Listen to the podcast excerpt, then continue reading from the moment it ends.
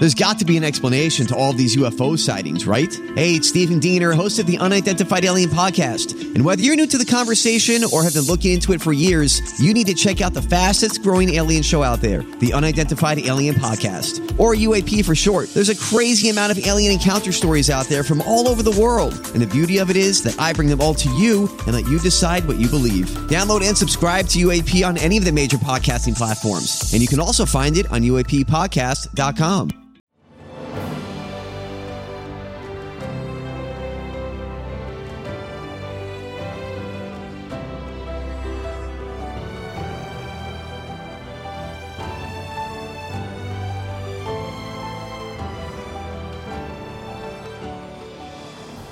Welcome to the newest episode of Beyond the Fame with Jason Fraley. I'm your host, Jason Fraley, picking the brains of the top filmmakers, musicians, and artists of our time. This Sunday is National Daughters Day, so what's it like growing up the daughter of a rock and roll icon? I spoke to Kelly Osbourne, daughter of Black Sabbath frontman Ozzy Osbourne, during the release of her 2017 memoir. Kelly, nice to Hey, meet you. Jason, give me two seconds. Sure. I just have to turn the dryer on. Hold on. Take your time. Sorry. I uh, my dog Stu woke me up on Monday morning. Welcome to the week by puking on me in bed. so I had to wash my sheets. Awesome. So they're finally in the dryer now. I'll get distracted. It's okay. Just let me know when. And I'd rather talk to you anyway. Yeah, exactly. ready. Oh, okay, cool. Hi, I'm WTOP entertainment editor Jason Fraley, and we're here with the one and only Kelly Osbourne, who's out with a new memoir. Hi. Hi, Kelly. We're here talking about her new uh, memoir. Uh, I just threw sheets in the dryer. I think that's what it's called, right? Because your dog. No, don't you want to tell anybody that? I'm just kidding. My It's book is called There Is No Effing Secret. He's making fun of me because before we started this interview, I told him how I needed an extra like 10 seconds because I had to put my sheets in the dryer because my dog threw up on me in bed. So, yeah. that's hilarious. No, all right. So, but uh, yeah, let's dive into the book. Why'd you want to write it? I mean, I feel like every time people do these interviews, the first question they always get is, "So, what's the secret to success?" So, I love that. Are you riffing on that in the title? is I love. not one.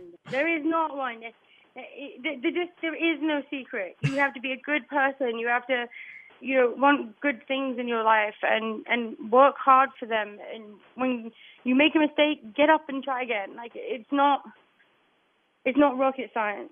And and for me, why I also named it that is because my whole life in the public eye, people have told me who I am, Mhm. and I fed into that perception and I allowed people to think that I was a person that I that I'm not, and it made me so unhappy, and I hated who I was. I spent so much time learning to just at least be content with myself, and then I started to get frustrated that people thought I was someone I'm not. But then I also realized how ridiculously selfish that is of me, and stupid if I'm not going to tell them who I am. Right. So there is no hold. Uh, it is 100% me, and then they can decide, you know, make up their mind what they think of me. And if they don't like me, that's fine. If they do, that's great. You know, my my strongest message in the book is is that you can get through anything with love, and there is a lot of really really heavy topics that we talk about in the book, where uh, you know, from my mum's cancer and my dad's accident and my drug problems and from from the past, rehab, Lyme's disease. But then there's also a chapter about my vagina. you know, so or letter I should say. I wrote it in a way that I want you to laugh along with me and cry along with me at my crazy life, and make you realize that you're not alone. Other people are going through these things too. That's awesome. You mentioned some of those heavier topics. Which one? Which one was was the hardest to write, and which one was the most fun to write too? On the other side of that. I think you know which one was the most fun to write. the, bit, the chapter about dear vagina. I just couldn't get past dear vagina because I couldn't stop laughing. um, I think um, dear Mouse is a very important chapter in that book. Mhm. Um, but the hardest, hardest, hardest was my dad's accident, my mom's cancer. hmm Have, can you even? It was really can, hard. Can you even go back and read those, or just put pen to Nope. paper and then? Wow. I, I I just did my audiobook. I finished it. I I cry on my audiobook. oh man. I'm like, oh, jeez. When we supposed to be tough. When we listen to the audiobook, we feel that the tears come out of the speakers. It's crazy. Um, you mentioned that it's dear, dear vagina, dear bullying, dear dating. I love that the format's sort of like like red like letters. How'd you come up with that idea? There was a number of reasons. Number one, um, there was a time in my life. There has been times in my life where I could only write letters to people to communicate with them because I was in a you know uh, vacation without a bar and otherwise known as rehab or that wonderful mental institution that my mom put me in, which worked because it scared me to death. Right. And then I so I read a book by one of my favorite comedians in England, uh, Dawn French, and she did her book in letters. And when we started, we started out by bullet pointing all the different topics that we wanted to hit, and you know where we wanted to go and how we could, you know, condense it and into a concise and an easy read.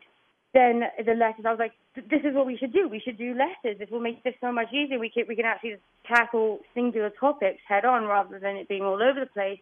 And I get to do the thing that I've always wanted, where you don't have to pick up the book and read from page one till the end. Right. You can pick it up and put it down and, and start from anywhere. Exactly. It, it, makes total sense. And, you know, dear mom, dear dad, dear brother, all that. In your chapter about your mom, you call her the baddest bitch you know. I mean, it's, it's true. We've seen her on Celebrity Apprentice. We've seen, she, she can do anything. How cool is it to pen that chapter, you know, daughter to mother, and be like, you really are a rock star? Look, it, it's not just that. It's that I'm now of an age where I have friends who have kids who are teenagers now. Right. And I have a whole newfound respect for my mom seeing what I must have put her through. Yeah. And I cannot stand that she was right about everything. Everything. they always are. And I just had to give her the credit and tell her that and tell her how much I love her and how, how much I know all she has. You know, there is this misconception about my mom that my mom's life is just my dad and then rebuilding his career and doing you know, the love story of Sharon and Ozzy. Right, right. But really, what my mum wants and, and loves more than anything is her kids. And she did everything she could on this planet to make sure that we had a better life than she did when she started. My mission in life is to make sure that I can make enough money so that she never has to work again and that I can look after her. That's awesome. And my dad. That's awesome. What, what? I mean, I'm my dad is still doing two and a half hour shows, but that's because he loves it. And I don't know anybody. I mean, the Rolling Stones are older than him, but that play and is vibrant. I mean, you you know, I don't even think young like pop singers could do what he does. Yeah, you meant you mentioned in the book. You said, um, "What do you say?" You say, "No matter what mistakes you made, Dad, there's no way I can have anything but respect for the fact that you're at 70 years old, still selling out 70,000 arenas." And you, I think you challenge any 19 year old today to to be able to do the same thing. And I don't think they could. Your mm-hmm. your dad's superhuman. Nope. when when did you? He is superhuman. I love him so much. I've only not yeah. seen him for two days, and I'm like, Dad, I miss you. well, when did like growing up? Was, it's got to be insane having like a rock god like that as a dad. I mean, when did you like? At what age do you discover Black Sabbath music, or are you? Is it on in the house, you or do you have to? I was born, and then three months later, I was on tour because you had to be three months old to fly. Mm-hmm. So there was no discovering Black Sabbath or rock and roll music. That was my life. I didn't know any differently. It was when I started going to school that I realized that we were a little bit different. you were along for the ride. And you know, in England, we were not allowed to swear. We were not. I mean, uh, I weren't allowed to swear. Nothing. My mom. This is how much my mom protected us. She had three dresses. These three Laura Ashley floral dresses. That when she took us to school and picked us up, she would put one of the three dresses on so that the mothers at the school couldn't pick on us for something else. I all- mean, She's my mom threw herself in front of a bus for us every single day while running an entire empire. It's awesome. She's the baddest. Like I'm telling you, there is no one, there is not one businesswoman in the music industry who does what my do- mom does, What's... and in the history of time has ever done it better. What's something, if our listeners are hearing this and they're thinking about picking up the book, what's something we'll, we'll learn about your dad about the Ozzy Osbourne that they don't know? I mean, because we all have an, an oh, idea of him in our mind. You know, he's sort of this pop culture figure in one certain way. But you know, what what's something they're gonna get? You know, maybe a little more personal about him. My father is one of the smartest men you will ever meet in your life. He knows everything. He remembers everything. He loves to be naughty.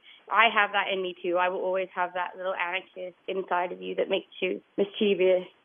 But it's also part of what makes him so charming. But when he pulls stuff like when I've had a secret conversation in the other room, and he'll repeat it to me six months later verbatim, I didn't even know he could hear me. I'm like, how, how did you even remember that? Where do you store this in your brain? You know, it's like how did that? How did you come up with that? He's a very, I'm telling you, my dad is very smart. That's awesome. And if you've noticed, my father has never, ever, ever, except for once when he defended me, had a public feud with anybody. True. He won't. He won't. Whereas, like any of us, if anyone says anything about my dad, me, my mom, my brother, my sister, we're all like, right. but he he that's how smart he is. He knows if I give them the time of day, all I'm doing is feeding the animals, and I don't want to do that. Right, right, right, right. Because I eat them, is what he says. What does he say? Because I eat them. Yeah. Well, oh, are you talking Oh. about the bat on stage?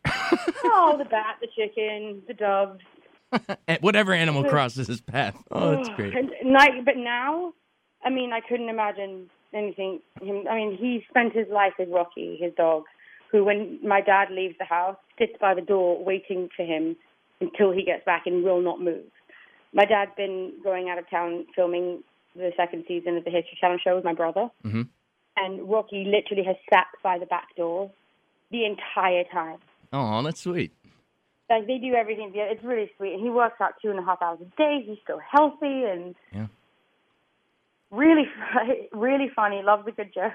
Amazing, amazing guy, man. What a life. I mean, I got to ask you about Yeah, about but hey, I tell you something else that's really annoying right now.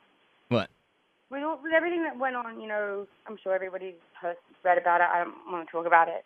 But my parents have fallen back in love again in a whole new way, where I don't think they've ever been so in love. Wow. And I can't stand the making out. It's so gross. Oh, very public. Uh, not sort of public, like we were just watching TV, or watching telly on the couch, and sat on the couch, and all I can hear on one side of my head is like the slapping of the kisses. And I'm like, no, enough. Oh, let them do. Let them do their thing. I get every single time. How do you think you were made? Like, immaculate conception. Get a room, mom and dad. That's funny. I gotta ask you. I gotta ask you about the Osbournes. I mean, it wasn't the first reality show, but it was early No, on. was, no, no, we were the first. That is one thing where I'm like, sorry, no. If I had to take all of it, all the crap for it, I'm gonna tell you right now, yes, we were the first, and we were the only ones who did it the way we did it. In the sense, we had camera. Some, I watch these. My friends who are in different reality shows, they'll film a season in less than six weeks. Sometimes it's three weeks. It took us over six months to film a season Wow. because you have to you don't you have to follow and see how you can edit it into a 27 minute episode to create a story. It was exactly how it happened. That's great because some It- people. you know, I, the only rooms that didn't have cameras in were um, the bathrooms. So that was the real deal there. That wasn't like putting on for the cameras. That was your guys growing now up. they call it they call it if they do it the way that they if we if we did it the way they do it now, we'd probably still be doing it Right, right. because you have a lot more control over it. But no, yeah, it just we got to a point where like you know let's end on a high. People know who we are now. This isn't what we want to do forever. My mom's finally well again. She's cancer free. My dad's got his stuff to do. I was touring, and we were just like it's a it's a nice time to stop. And and now we have more offers than ever to do it again, and we're sat here thinking, do we or do we not? right, right. All right, cool. Kelly, thanks so much. Uh, we look forward to our listeners reading the book. Again, it's called There Is No Effing Secret. Again, Kelly Osbourne on I WTOP. really, I, I swear to you, I'm so nervous about this What? because it is so honest. Oh, well, that, That but this is my life, and most people are going to think I'm bloody nuts, but that's okay. No, it's admirable, the honesty. So thank you so much for taking the time to join us. We really appreciate it. And you, it was lovely speaking with you. Have a great day. All right, get back to the laundry. I'm going to. Bye. Thanks so much for listening to Beyond the Fame with Jason Fraley. Our theme music is Scott Buckley's Clarion. Remember to give us a five star rating if you like what you hear. We'll see you next time.